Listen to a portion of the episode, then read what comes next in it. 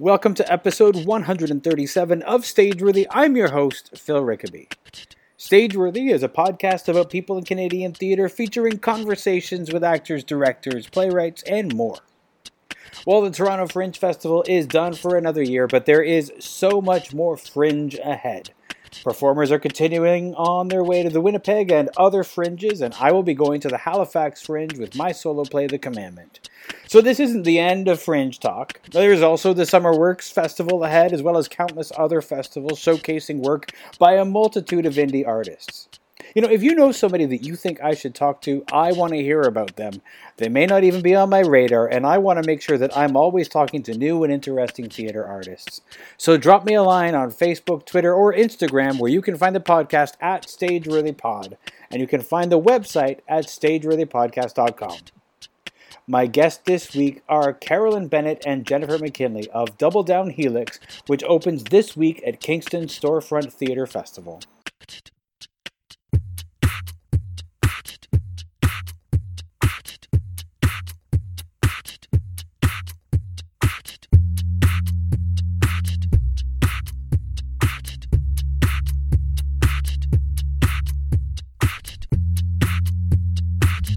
Have you have you done the the storefront? You've you've done the uh, Toronto the, Fringe. the Toronto Fringe, uh, but is this your first time, both of you, for the the, the Kingston storefront? It's only been around for three years. Okay. Yeah. Okay, so it's it's super new. Yeah, it's super new.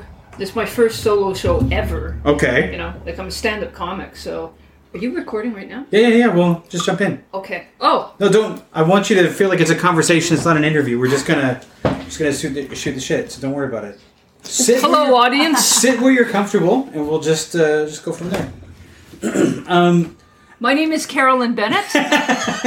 I'm a writer and uh comedian, and I'm here with Jennifer McKinley, my director. I like how you're leaning into the mic as though it can't pick you up from like the one foot behind you. I it don't- is. It is. It is. The, the volume is perfect, so there- you don't have to. You don't have to worry at all. Is this thing on? Yeah, that's what, that's you what I'm can, tell, you used can to. tell you're a comic. Yeah, that's what Um, I'm used to.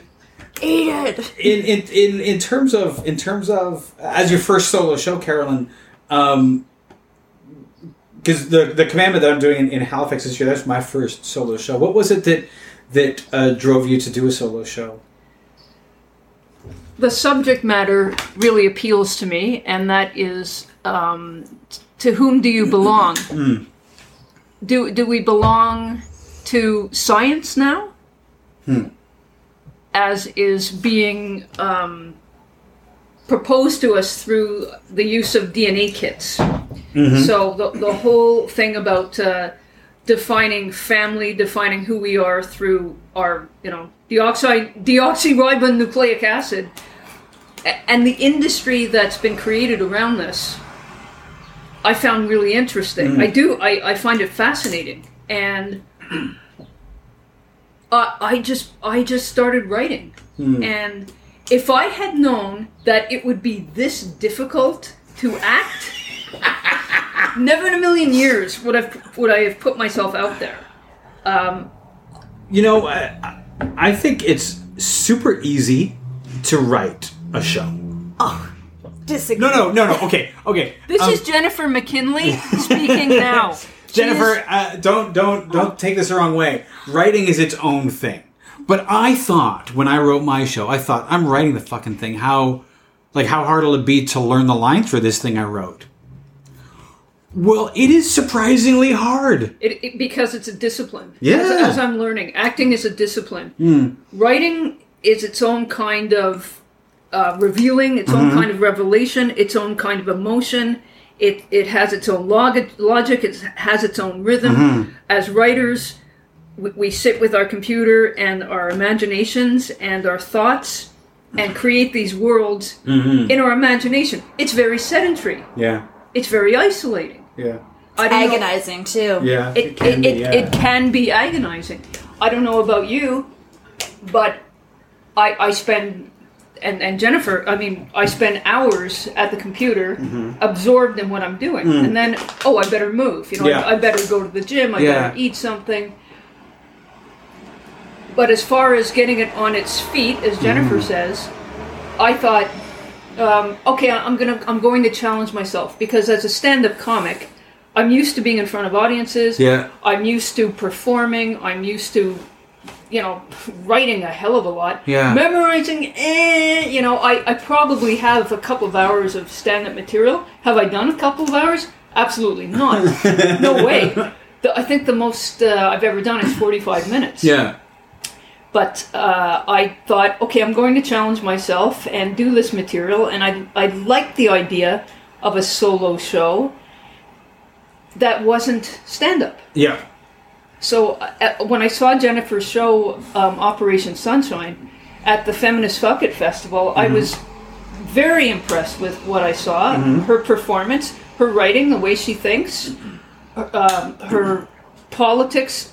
Not only that, but the the way uh, here I am complimenting you. You're just laughing. She's just sitting there laughing up.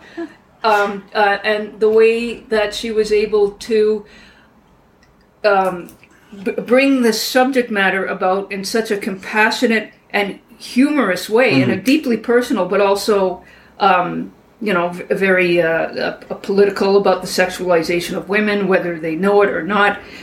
And I was I was really struck. So when I got accepted into the uh, Kingston Fringe, the storefront Fringe, what do I know about directors?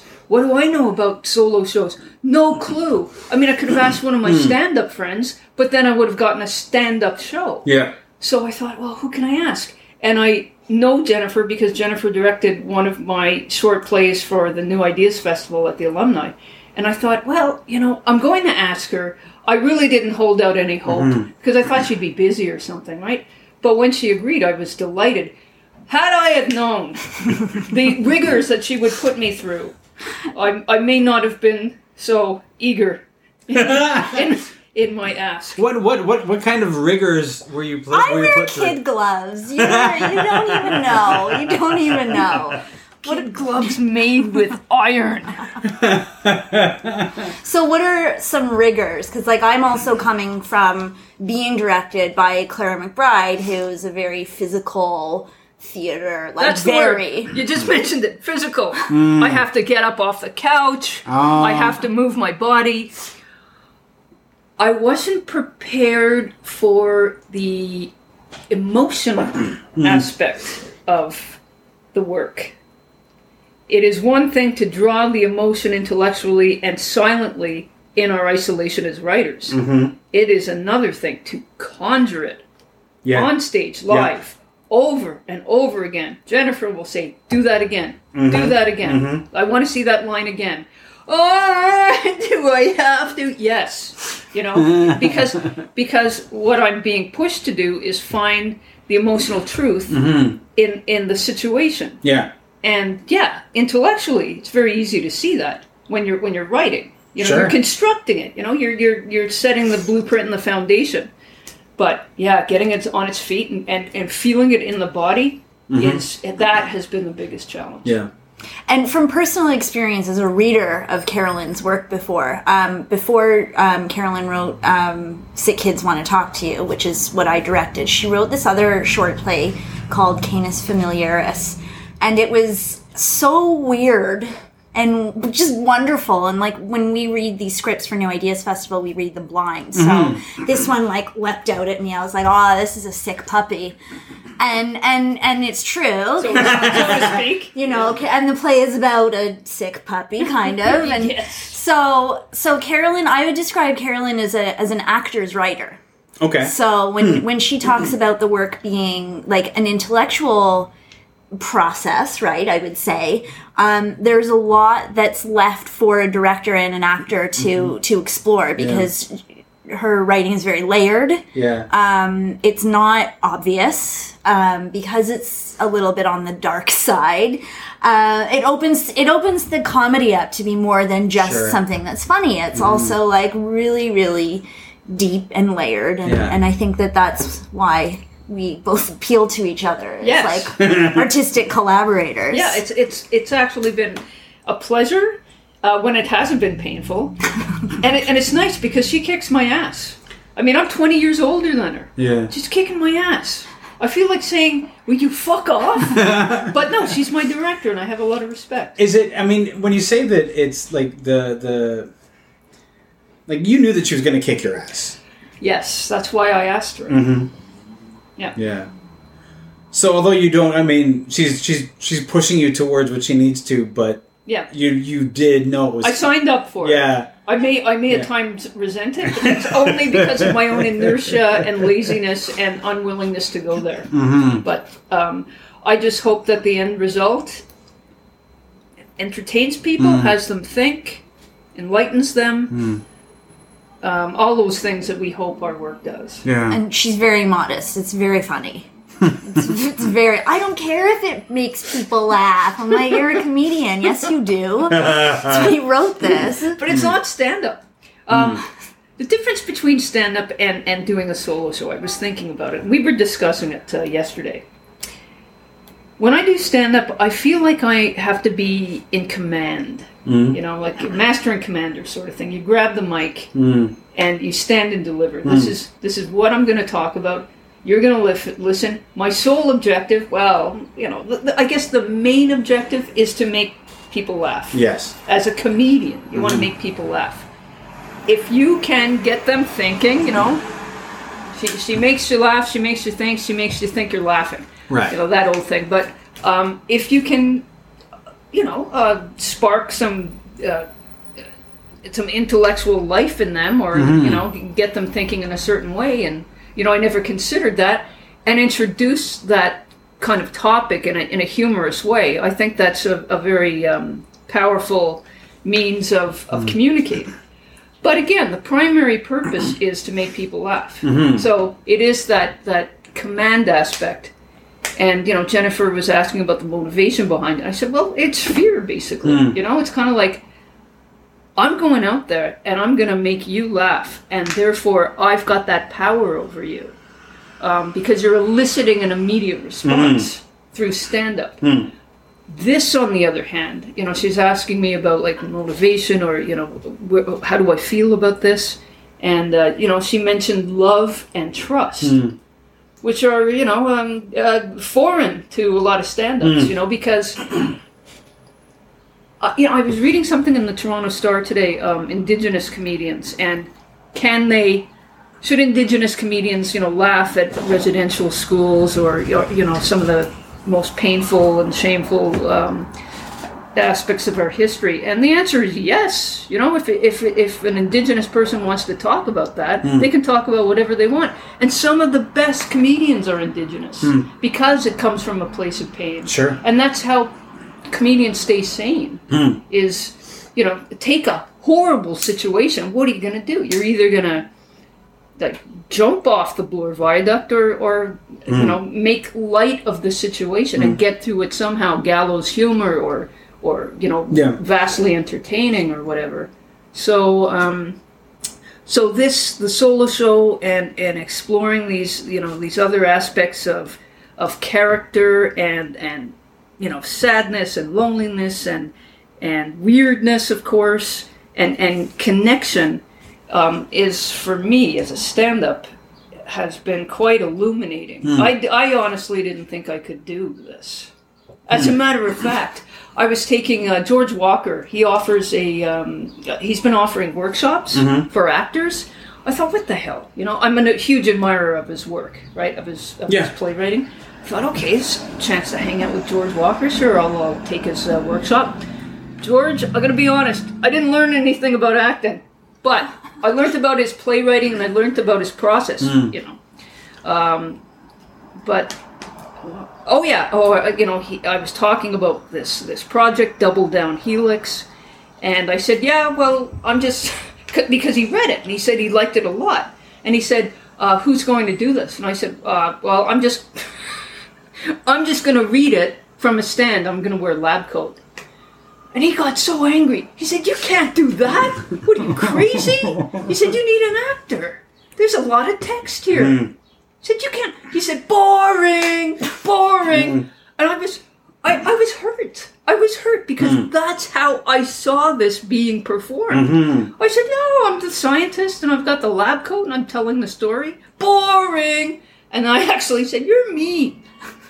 And then he then he texted me saying, I'm sorry if I was mean. And then I had to write him back saying, No, you are absolutely right. Mm. That's the thing. You're right. And I'm a lame ass, and I'm too late to find an actor now. So I guess I got to do this thing. How long did it take you to realize that you were wrong? I was wrong the minute I said it. But did you know? Did you know that you were wrong the minute you said it? Two rehearsals. no, not really. I, I kind of thought I could get away with just reading it because I thought, well, it's a Fringe show. You can do whatever you want, and I've never done this before. And and then I thought, uh, yeah, yeah. Uh, But when I, it was Jennifer. Yeah. If if it wasn't for Jennifer, then I don't. I might still be reading it Yeah. off a stand with wearing a lab coat. By the way, I'm not using a lab coat. Jennifer says no. So. But it's, No it's funny coat. because the the stand is almost uh, um, a crutch. Oh, It is a- oh, I used it a- as a crutch the other day it's a- in rehearsal. It's a barrier between you and the audience. And remember that point that I said, I don't think I need this stand, and she was so gentle, saying, No, you don't. Know, you don't need this stand. nice. But it was nice. It was like training wheels. I let you ride around the block like a ten year old on like a bike for a six year old. You know, now now you're eleven and we don't need training wheels anymore. Yeah, yeah. But it's funny because there's there's for me, um, the idea like I, I you know coming from theater world, I immediately saw that the stand is a crutch. But I recently found out that like I like do, in doing my own show, things like microphones are a bit of a barrier. Like How are you talk- using the mic? Well, I, Like, for my show, we're not. I only use it for a couple of moments, but there was another, at one point we had to. We were using it for something else, and the microphone is another way of, in some ways, separating you from the audience. Because your voice doesn't go from you to the audience. Your voice goes through the thing and out the speaker Yeah. into the audience, and so it's there's a separation between your voice and the audience, which was a thing that we that we learned. Yeah. Uh, like I learned about how important like oh my god when when my director said you know you gotta you're gonna like talk to them right and that means that you're gonna like because they're your scene partner which means that you have to make eye contact with your scene partner i had a nervous breakdown right there in rehearsal because like okay i've gotta i've gotta like look at them which was which was but of course he was right Yeah. absolutely right Just your first solo show? the commandment was my first solo yeah, show, it was. Okay, and then Yeah. you wrote The Parliamentarians? The Parliamentarians is was something I did before that, and it's not a solo show. Yeah, yeah. it was something I did. Um, I wrote it at the Red Sandcastle's twenty four hour thing, and Yeah. and then uh, Rosemary asked if we wanted to produce it, and so we did. That one's not solo, but the Right, commandment yeah, that was the solo. that was a. Yeah. four, four, four Five characters? people, five people, yeah. Okay, yeah. Yeah. Yeah, but the yeah, it was the amount that I learned performing solo is is like I learned so much about Yeah. the relationship between the performer and the audience. Right. Um, I understand what you're saying about the microphone. yeah, Um, but that could be any technology. Oh, That's sure. film, yeah, you know? I mean, for the longest time, I was much more comfortable with film. I was a reviewer for Eye Weekly. Yeah. And uh, uh, start reviewing films, folks. That'll uh, really uh, turn you off the medium forever. Uh, just after a while, I, I just hated. After I can't, I can't see another film, hmm. please. But that's nothing but a barrier. But y- Yeah. you go into that. The that's the bargain, you know. oh yeah, yeah, yeah, And yeah. but it's also it's also very very powerful in its own right. Yes, But yeah, theater is ancient and it's just Mm-hmm. you know storytelling or you know creating this world. yeah, Um, but as far as stand up, a microphone is it's the power thing. you Sure. know, it's the, the, the, the phallic symbol. Well, also- if you if you will, if you will. sure. But also that gives you like you're the loudest voice in the room now. Hopefully, unless Hopefully, it's sports night, yes. right? Well, yes. I- well, if you're if you're doing comedy at the sports bar, then maybe not. But like, you know, one of my gigs, one of my first gigs uh, on the road, I uh, was doing a you know comedy in a sports bar, and I guess the owner forgot to tell the patrons that there was going to be comedy that night. Oh. So I'm in front of a dartboard, and people no. are throwing darts around me, you know, and Oh, I'm no. dodging them with my little microphone. And uh, thanks for bringing up that memory, Phil. Oh, I'm sorry. I'm sorry about that. Sorry about that. Um, as uh, as as when did you start writing theater? Because you wrote, you said that you were writing for, you wrote uh, a play for uh, the New Ideas. So, New Ideas. As a comedian, what drew you to write a, a play? You know, it's kind of like stand up was default. stand up is something that I hate to say this, but it's true. Anyone can do it. You know, there's open mics everywhere. So, uh, okay, you want to go on? You want to call yourself a comic, right? Okay, we'll put you on. Okay, here's your five minutes. Here's your ten minutes, whatever, and then you get better and better, or not.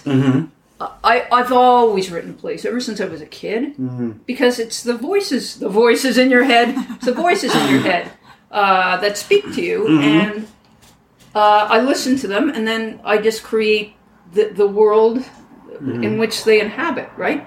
Uh, my first, I wrote I wrote a couple plays for CBC Radio back in the '90s uh, when I lived out in Edmonton. Uh, so that was '92, I think. I won a competition out there, and that was uh, mixed media. That was the play. And then I wrote a radio, and then Pure Convenience. That was the other play. Um, so the succession. So I would say, yeah, um, uh, early '90s is when I started. How old am I? What, what, what? I mean, as, as somebody who was who was sort of like always writing plays, uh, like as a young person, younger person, um, when you when you started doing comedy, did were you still like sort of leaning towards telling stories in sort of like the theater, or did you try to put it all into into stand up? I was also working in television. By the way, folks, this is such a pleasure being asked all these questions. I get to talk about myself, and here Jennifer's just sitting there, you know, nodding. Why don't you pipe up? Why don't you say something? Well, Oh, what's it? Okay, We're gonna we're we'll gonna get get, to we're gonna get to Jennifer. Jennifer. We're Okay, gonna get to I just- uh, it's you're- just an it's you're an organic conversation, me. and we're gonna we're gonna get I to Jennifer. I mean, this is this is lovely, folks, and hopefully you're fine. I'm, I'm saying folks. why, why am I saying folks? because you're old. I'm old and I and I, but I didn't vote for Doug Ford. I'm just uh, just old. Um, what am, what would we t- uh playwriting? yeah. It's literature. I mean, I've I've written uh, short stories. Oh, I don't know if you know this. This is pretty exciting. After this, I'm having uh, my first novel published What? by an actual publisher. I may add. That's exactly how my uh, my husband reacted. what? That piece of insanity is going to be published? Yeah, That's uh, great. It was a shocker, absolute shocker. I wrote it 12 years ago. Uh, Humber School for Writers. I was part of that.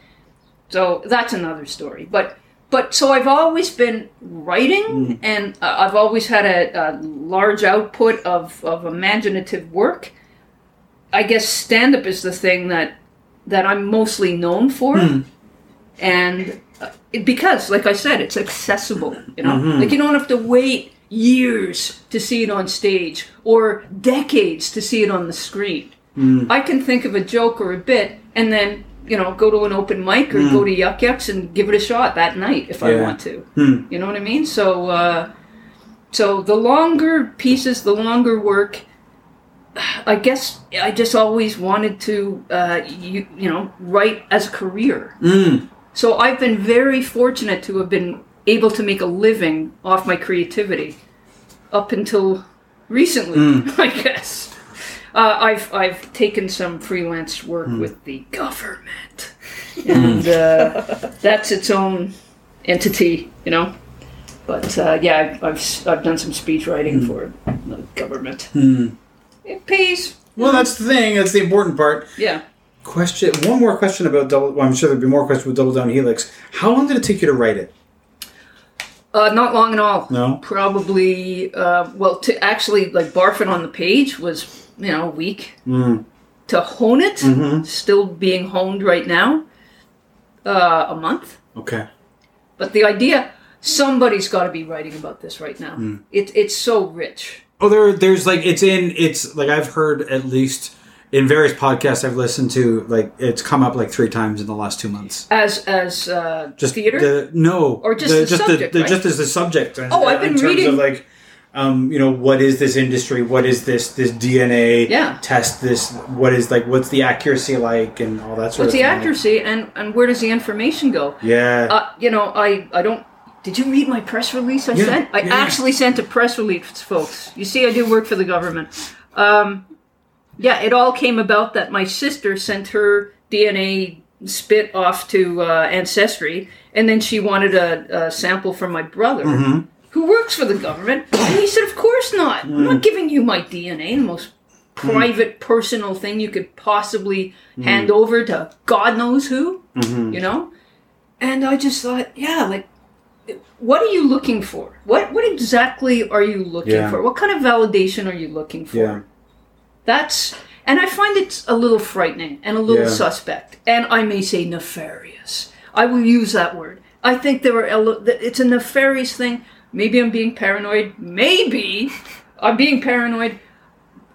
However, you know these DNA companies say we're going to use the samples that we get for genetic research. Yeah. You know, to let, let's find out, uh, you know, cures for new diseases. Let's Yeah. make up diseases and find the cures for them. But they'll they have that genetic stuff that they can tinker around Yeah. with and play around with, right?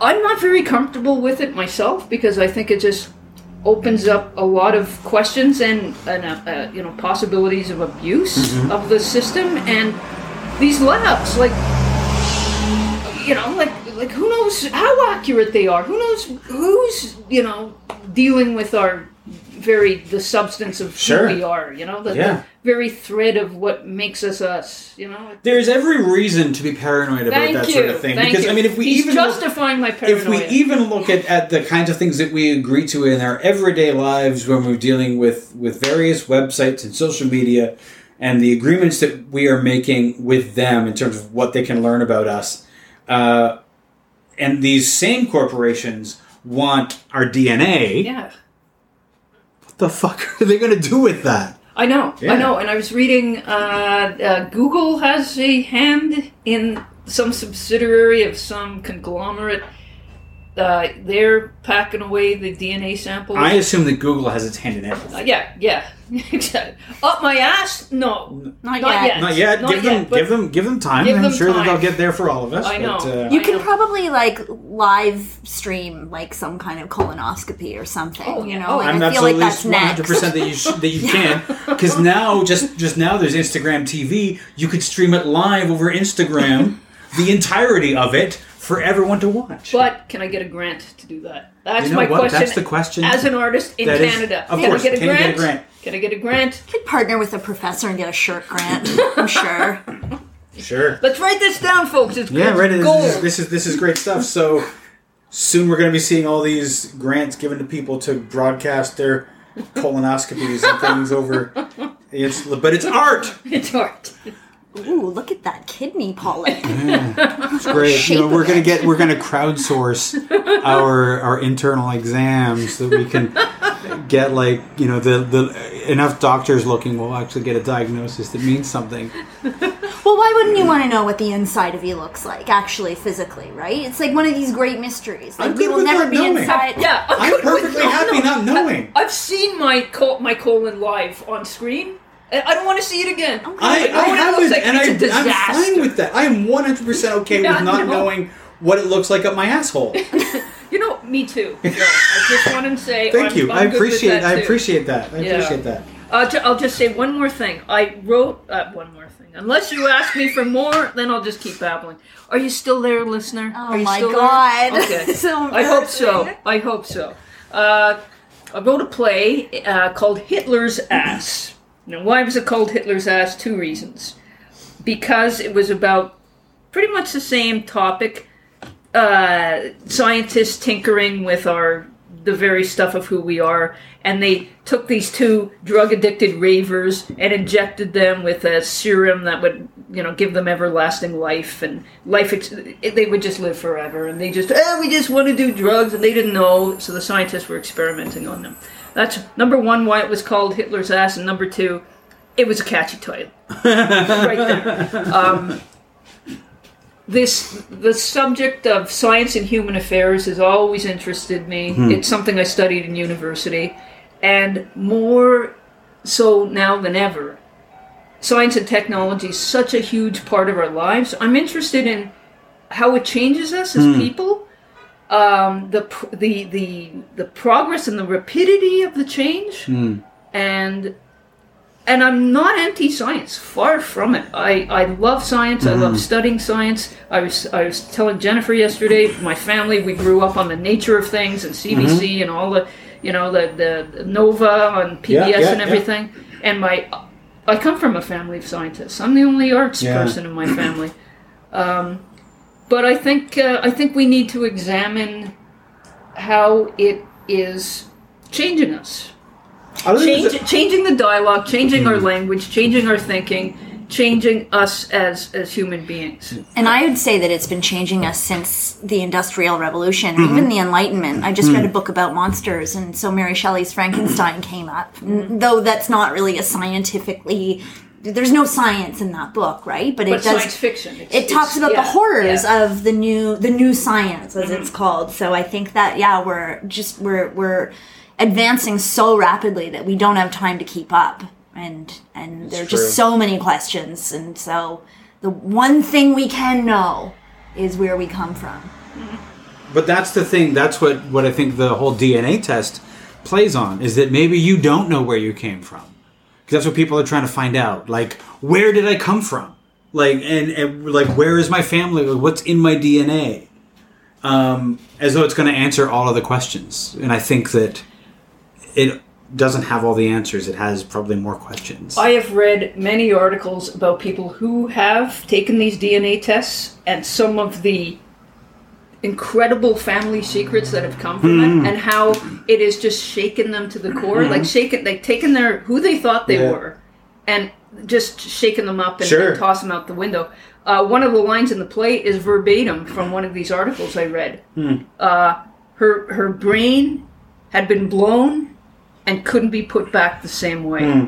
that was from somebody who did one of these DNA tests Yeah. and had these results come back and what? I'm what? I, Yeah. I'm related to who? Yeah. And I just remember the days where getting a DNA sample was um, uh, a police procedural. You Yeah. know, it wasn't Yeah. something that we, you know, surrendered willingly. Yeah. No, no, it's true. Yeah. It's true. Well, I mean that that sort of comes because we've been convinced by these corporations.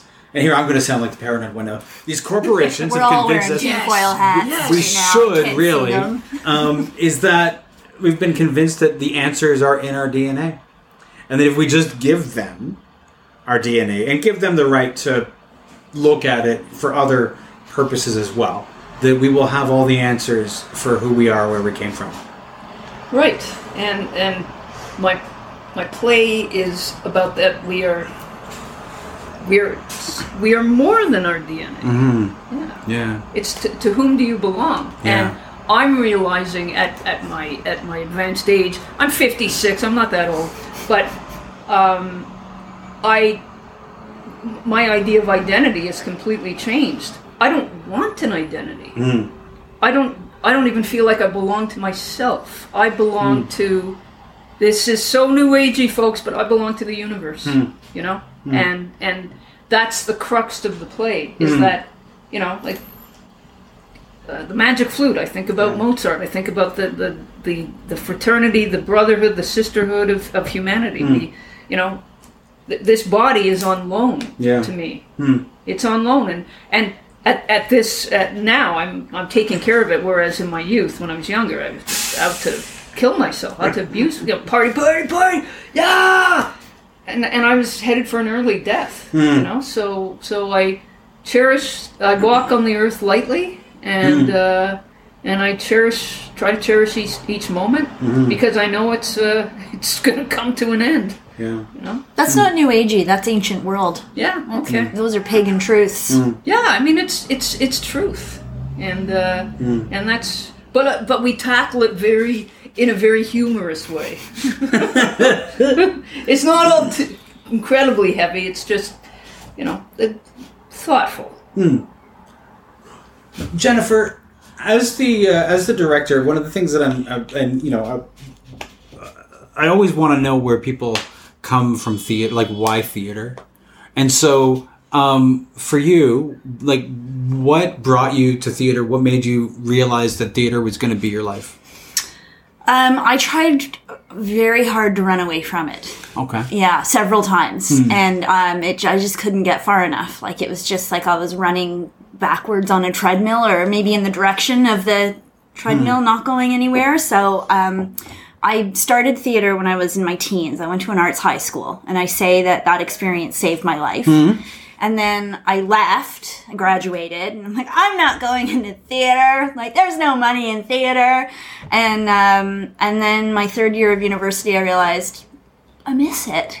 Um, and I had some friends who were in the fairly new Humber comedy program at the time.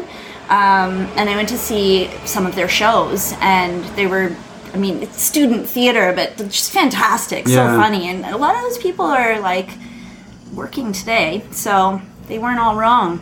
Um, so I, I was like, I miss it. I want to get back into it. I went to Humber as well, and um, was doing some comedy um, uh, following that, and then you know I had a crisis of faith. So get me away from this thing.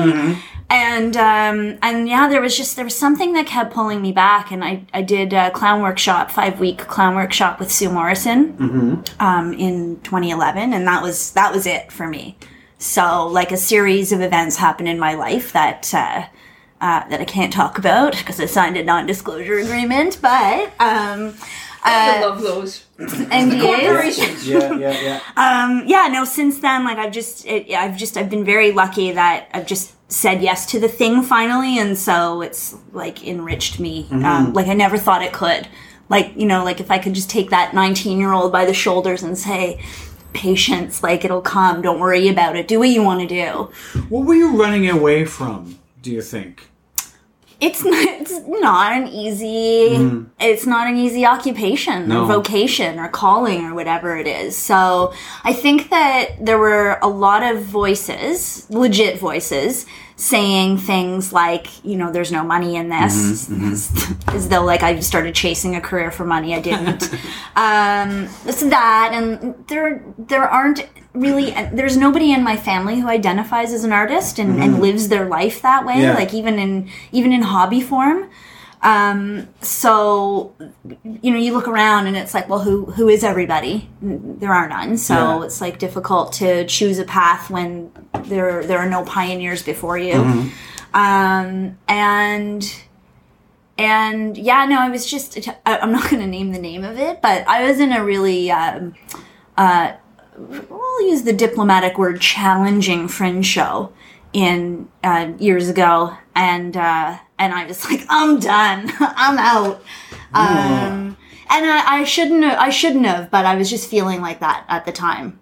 So so those are the things I think that I was running away from, and then also like my ultimate self, like you know the do I want to do this? As Carolyn was talking about, like this this is pretty heavy. What I want to do, what I um, have inside me. I always call it like the monster inside. Like there really is a monster inside that needs to be let loose. Yeah.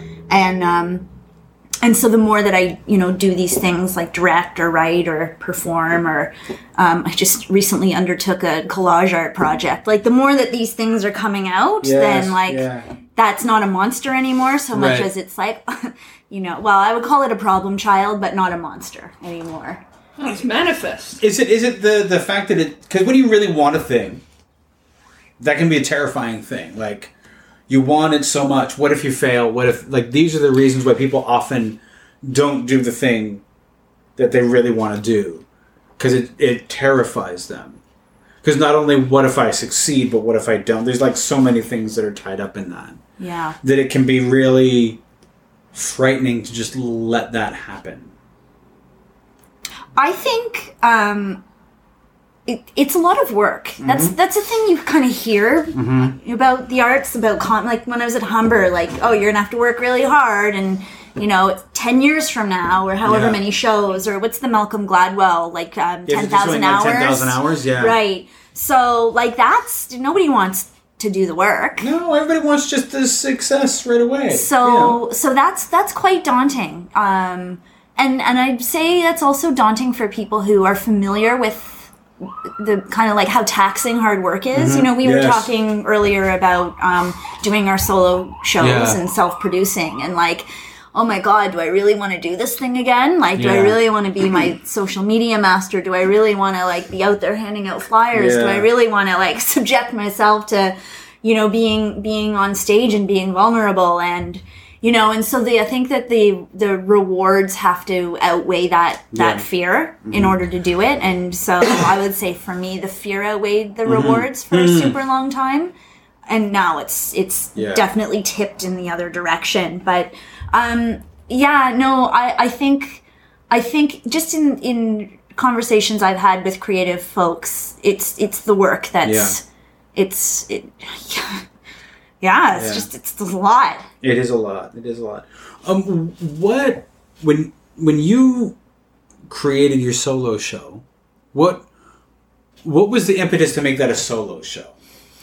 Um, I work best with myself. uh, I am always available when I'm available to rehearse. Um, I clown is well, clown is duo, clown is solo. So I'm like coming from that tradition. Um, for sure is what it that's that was the thing that pushed me forward.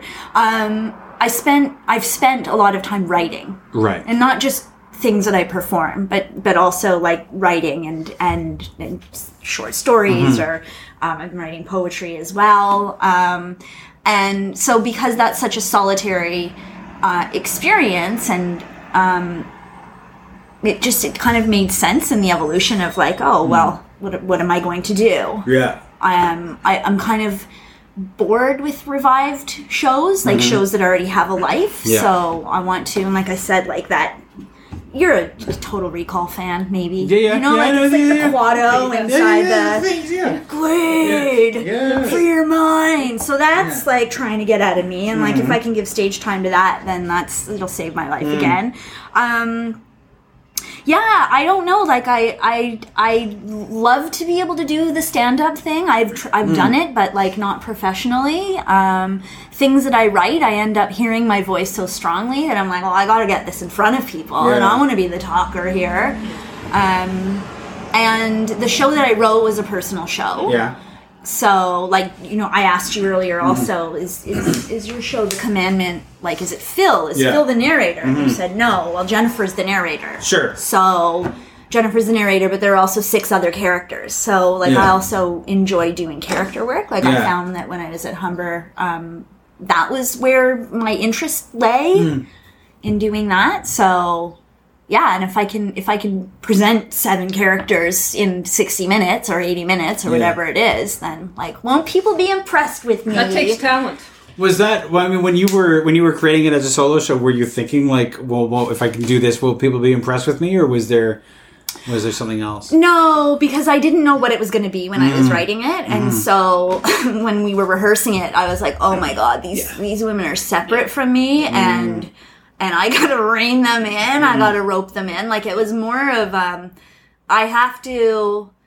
While I was being directed, I was like, "Okay, they they need to live, but they also need to live so I can live." Yeah. Uh, so let's not go crazy with these, you know, and hold them in. So yeah, no, I mean, like after the fact, when I'm like done, and it's interesting. My first show was on my birthday, like a very special day. You know, talking about things that are personal to us. That's a thing that is personal.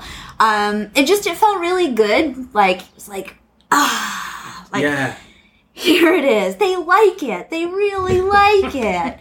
Um, so that that was nice. That's not why I did it, but that Yeah. was just a really, really nice result. See, seeing Jennifer's show when she uh, portrayed all these women, I thought that is exactly not what I'm going to do because I know my limitations as an actor. All my characters are going to be off stage, and I will be talking to them. So in my uh, in Double Down Helix, there's only two characters. That's the not narrator, true. The narrator and Patricia. Yeah, that's not true. Well, there's other characters, but they're off stage. You, the mother is not off stage. Oh yeah, no, she's got me doing uh, the three half siblings aren't off stage. Oh, that's right. Oh yeah. Oh, there's more to this than than you even I, think. I completely forgot. and what about what about the the, the brother? That the you just- Oh yeah. okay. You see, she's making me act. How dare you? Yeah, I know. How da- Jennifer, when you perform after you performed it, I don't know about uh, the. f- Once I'd performed the commandment for the first time, and it once I like the first time doesn't count because I was freaking out way too much to actually perform it well. Second performance was like exactly what I could have, what I had imagined it to be. And after that, and after performing it a few times, I knew I just kept wanting to make shows like that. Just like me, I I want to write for other people too, but I really wanted to perform more solo. Um, and I think it was Carolyn. You talked about about the power of the microphone, and for me, it was the fact that I could get up on stage and it would just be me, and these people, through my talking to them, I would take them on a journey, and they would go where I wanted them to go emotionally. Um, and there's something hugely addictive about that, about just doing that with like your body and your voice. Did you did you find something like that or? Absolutely. Um, I started writing another solo show. Um, that's on the on the on the shelf right now. But I was like, I got it. I got it. What's my next one? What's my next one? What's my next one?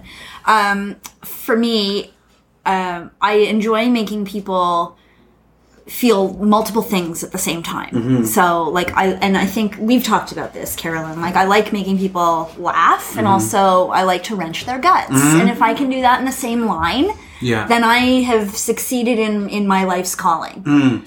And you know, you you see the old um you know the the what is it the laughter and the sorrow masks yeah, in, yeah. in drama and like I really would just like my art form merges those two Hmm. so that you get both of them in the same span of time. It's funny that you should say addictive. Stand up is very addictive. Yeah. As far as me doing another solo show, th- that that will uh, that is a, uh to be determined. I think I, I would be willing to bet that after you've performed it, Yeah. you will know exactly that you want to do it again. But it's funny that you should talk about you you kind of lost interest in writing for other people, I, I didn't. I didn't lose interest in writing for other people. I still want to. but you prefer to do the solo work.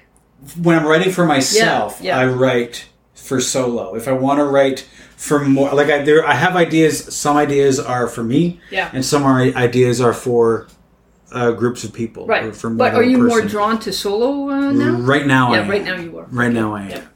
So those are the things that are sort of like on the front burner, with the back burner being some of the other, some of the other things. Right. I, Uh, I um I was in the uh, Thousand Islands Playhouse um, playwrights unit last year, and uh, I worked on a play called The Monarchists. That was immensely satisfying hmm. because you know it's just a germ of an idea, and you know you're you're writing an entire uh, full length play mm-hmm. with these characters Yeah. interacting with each other and dealing with an issue and this and that. My preference would be that. And and then I, I wrote a screenplay that won an award. Again it's like i'm gonna set the the, the world for these people mm-hmm. right you, you know like uh, hopefully somebody's gonna come to kingston and see double down helix and say you know you, you did a you did a good job. Because right now um, yeah it's all it's just you. Yeah. you've got to create this world all on your own. And it's But when you're able to do that in front of an audience, and that's when it becomes like, I just need to do more of this. And I found it more challenging to write a solo piece than for like a Okay. play with like multiple characters. Yeah. because if I get stuck with the with this play with multiple characters I can just have somebody walk into the room and everything will change. The dynamic will change. Yep. that's a little bit harder when like I, my limitation is like it's just me. Yeah. Um so yeah. It's challenging. yeah. Yeah. I mean they both have challenges but there's something about like i don't know in the end doing this thing and like taking people on the journey is is hugely addictive I'll take your word for it. oh if you had told me this before i performed it Yeah. i would not because i felt like i was gonna vomit like that day before i don't know if, if you found this Oh, every Jennifer. day, every performance day. Oh, I, I don't find every performance day, but the first time, Great! the first I can't, time, I can't wait to do my show. yeah, the first time I was going to perform it, I had all these plans. It was going to be such a great day. I was going to see some a bunch of shows at the Fringe, and then I was going to go and I was going to take like an hour before mine, and I was going to take some time, and then I would do my show. And but the day came, and I was like, I think I'm going to throw up today. So I'm not going to do anything except get ready for the show. But that was that day, and then the next day, because I'd done it, and I didn't need to be afraid of it anymore, because I knew I could do it. Okay, question for you guys. Yeah. Tips on how to deal with the fringe and your own solo show. survival tips, please. Drink a lot of water, Sleep. sleep. Take a bath. Like soak your muscles. Like I would say, take care of yourself. Know how draining it can be to talk about your show and then perform the show and make sure that you give yourself time. Uh, some people can go from flyering walk in and and do their show. Jem Rolls can do that but very few of us are Jem Rolls. Yeah. and you have to make sure that you while promoting your show also give yourself enough time Yeah, eh, breathe through that anxiety. 'cause Oh, it's- shit, it's- yes. Look, Yeah. I, I want to throw up right now Yeah, listening well, to you guys. that's no but like this is the thing is like once you've done it Yeah, you'll be fine yeah. It's just that for me, it's like it's just that first time I was like, I am gonna throw up today. this is what's gonna happen, and I was afraid I was gonna like, I was gonna do it. Like, On stage. I didn't think I would do it on stage. I thought I might do it at the back of the house before the show. I thought for sure that maybe I would have to ask somebody to have a bucket nearby or something. Hydrate is hydration is very important Mm. because your mouth is gonna get super dry. So Yeah. Dry. I didn't have water on stage when I did my show. Like I was like, oh, Yeah. water on stage, and Claire's like, no water on stage. I'm like, but I'm gonna be so thirsty. But there's no time in my show Right. to take. Right. A, a, there's no time. So your show at the Fringe was 90 minutes. It was 80, it was 80. 80 minutes, and then at the Feminist uh, Fuck It Festival. was that ran in- 55. that ran in, uh, yeah. I had to cut April it. 2008. They do they only give you fifty five minutes? They only or- gave me 60 minutes. Okay. And so I was like, cut, cut. I'm merciless Oh, about shit, cutting. I was like, you know what? I'm going to do this again. This is going to be a great experience to see what the show is in 60 minutes. Like, if I have to pack it up on my back and take it to another city Mm. Yeah. Yeah. where it's a 60 minute thing. Mm-hmm. Um, when I was doing earlier workshops of my piece, I remember doing like seven minutes of it, which was i I'd written a short story, and I did it at um, a crapshoot at Theatre Passe Muraille, and I had no moisture in my mouth. And I was like, they can hear it. My consonants sound weird. Like my tongue is sticking to various places uh, in my mouth.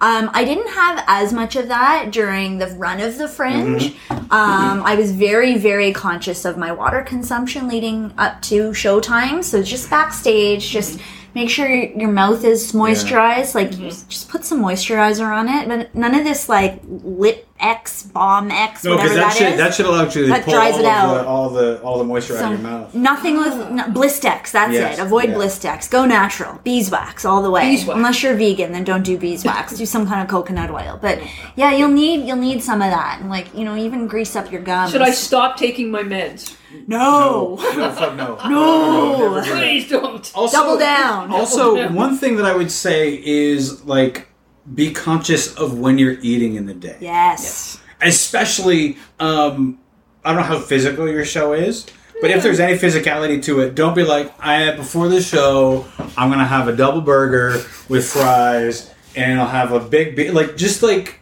Yeah. give yourself time for digestion before the show, or eat light, and because I always find myself ravenous after the show Okay. regardless of what time it is. So I'll like eat lightly beforehand because I know I'm gonna like pack it in Possibly later. vomit. Well, Yeah. maybe. And if you if you go and you eat like a double burger before the show, you're probably gonna vomit during the show.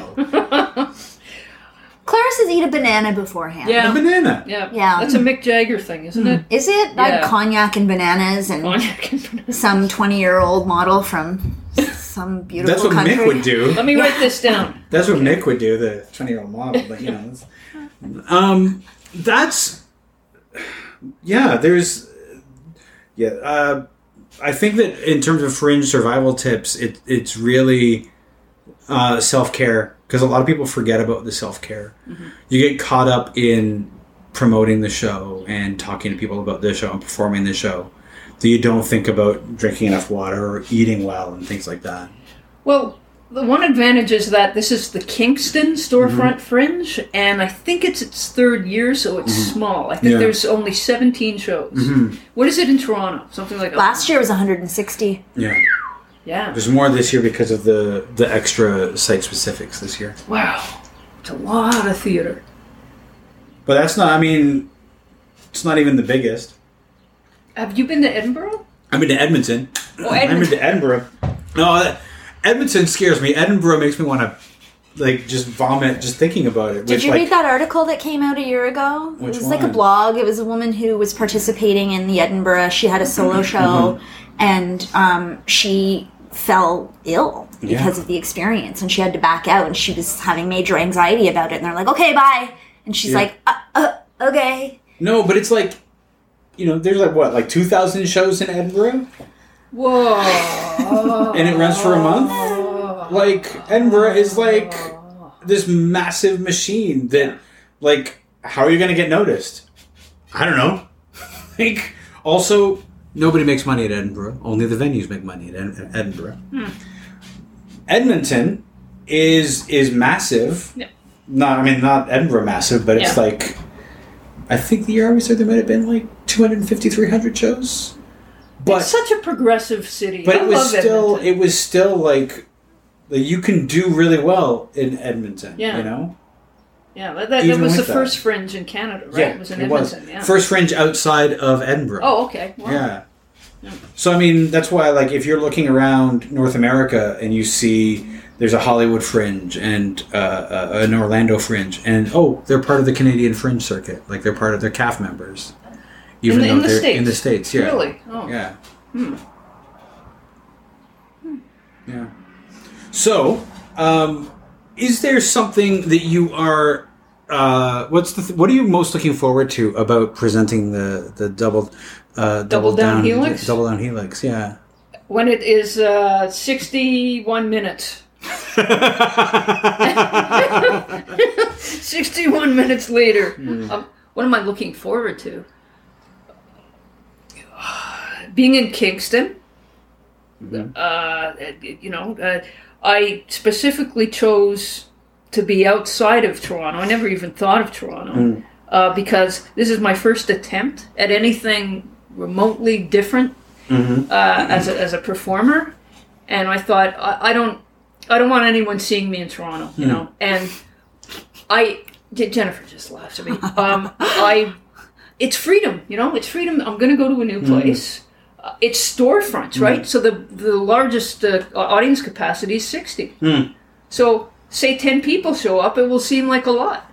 That's true. Yeah, That's true. yeah. Um, I'm looking forward to moving people, to uh, having them laugh, and appreciate the story. That that's the hope.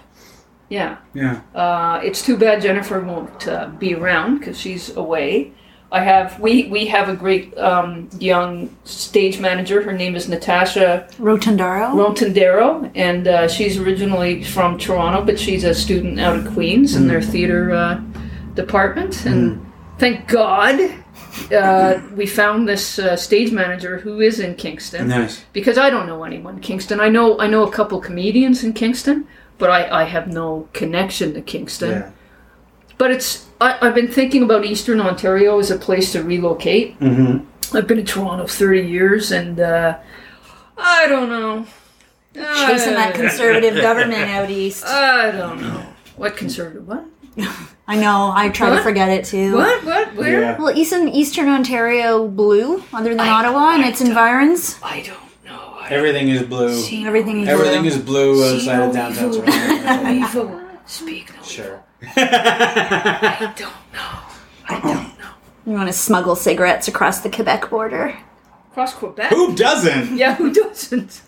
That's where the real money is. Yeah, pretty soon we won't have to like like smuggle pot or drugs. It'll all be legal. No, we'll be smuggling it over to the states. That's right. Yeah. I mean, not me.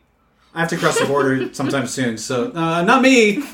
Not me, NSA. Are you taking your show to? No, I'm not. No, no. Oh. Sometimes I travel across. I travel to the states for my day job, and so What is your day job? I work for a company that uh, that does apps for conferences and things. Ironhead? No, that's just the. That's just the. That's a the cool shirt. logo he's wearing. I know. Um, I work for a company called EventMobi, and we do apps for, for conferences and events. And so sometimes I go to the event, and All right, that's- and uh, Could be fun. yeah, um, It's like AR. be. Use AR. Uh, well, it's like the, the you you would find your your like oh what what what's my schedule? What's the where the speakers Practical basically all the practical things. Although there's sometimes we have games in it and stuff, but it's like you know, we go and, and, and support the app, and so I sometimes get to travel to, to fancy places. Like Syracuse?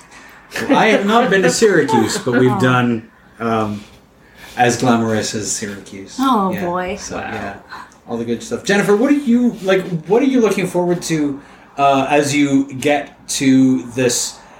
Like once uh, Double Down Helix uh, heads off towards Kingston, what are you looking for? Uh, what are you looking forward to seeing as it grows and gets ready for performance? Um, I'm looking forward to, and I totally understand this, and this isn't any kind of like slam against you, but I'm really looking forward to um, Carolyn being um, off book. And she mentioned earlier that we're still, she's still editing, and that's totally fine, pre negotiated. Um, because once that's kind of like, and I know that from my own, like, as you know, my own actor Yeah. brain, like, once you've got the lines, then a different type of world can open up or like open Yeah. up sorry open up wider than than it has. Um i feel like carolyn has been echoing where i was a year ago when she says i'm not an actor i'm not an actor because i don't consider myself to be an actor either and um and and so hearing people say yeah yeah you are. You can't say that anymore. So i'm hoping that carolyn feels that as well. Um although it might take it might take maybe another crack at the show another run at the show for her to feel like that. Um and the the process of directing for me and also being directed Yeah. it's like really wonderful because it's like Carolyn has called it sculpting. I also feel like it's pulling back the layers of an onion, right? And so Mm-hmm. Yeah. if you're if you're delicate and you have the time to do it, you can like really pull so much out of like Yeah. I don't even know what they're called, but like they peel and they're they're very Yeah. thin and there's just there's a lot of stuff there. So um yeah, I think discovering everything that's hidden in those folds. And every time we rehearse, something new comes out. So we've got how many rehearsals do we have left? Maybe six rehearsals, eight rehearsals we have left. Yeah, about that. Something like that. So um that's eight more opportunities Yeah. to to really find what drives the main character and and uh and find also the little tics in the narrator who Nice. So you know what's interesting when you're saying I'm I'm not off book. I was rehearsing today in the park and completely off book. Like when when I'm reading my, like just doing the lines, right? But it's when you throw in all the emotional stuff, Right. Mm. Walk here, turn on your heel, say this Oh yeah. now. Oh yeah, the blocking and the physicality. That it's funny just to hear Jennifer like just burst out laughing Mm. at moments You know, one of the because things she that's hears my interesting. knees crack. Or something. That's what I I'm always found interesting was how easy, while trying to learn lines, how easy it was for me to know all of the lines. Yes. If I had that script in my hand, I would even not look at it. Yeah. Yeah. But that crutch of having it there. But then I would put it put it away, Mm-hmm. And all of a sudden, uh, what's the first Yeah, line? yeah, line. Yeah. you know it's going to be a great run at it when that's the first thing you say when you walk on stage. Oh, I know. I'm Line. to- I'm totally anticipating it. Line. Well, thanks a lot, you guys. This has been great. Oh well, thank you very Thank you much for for having having us. us. Yep, and uh, good luck with your show. Thank and you. Uh, for the people out in uh, podcast land, Double Down Helix is at the Kingston Storefront Fringe Festival. It runs from July 21st to the 28th. Please consult with the local media in Kingston. Venue number three. That's right. Thank you.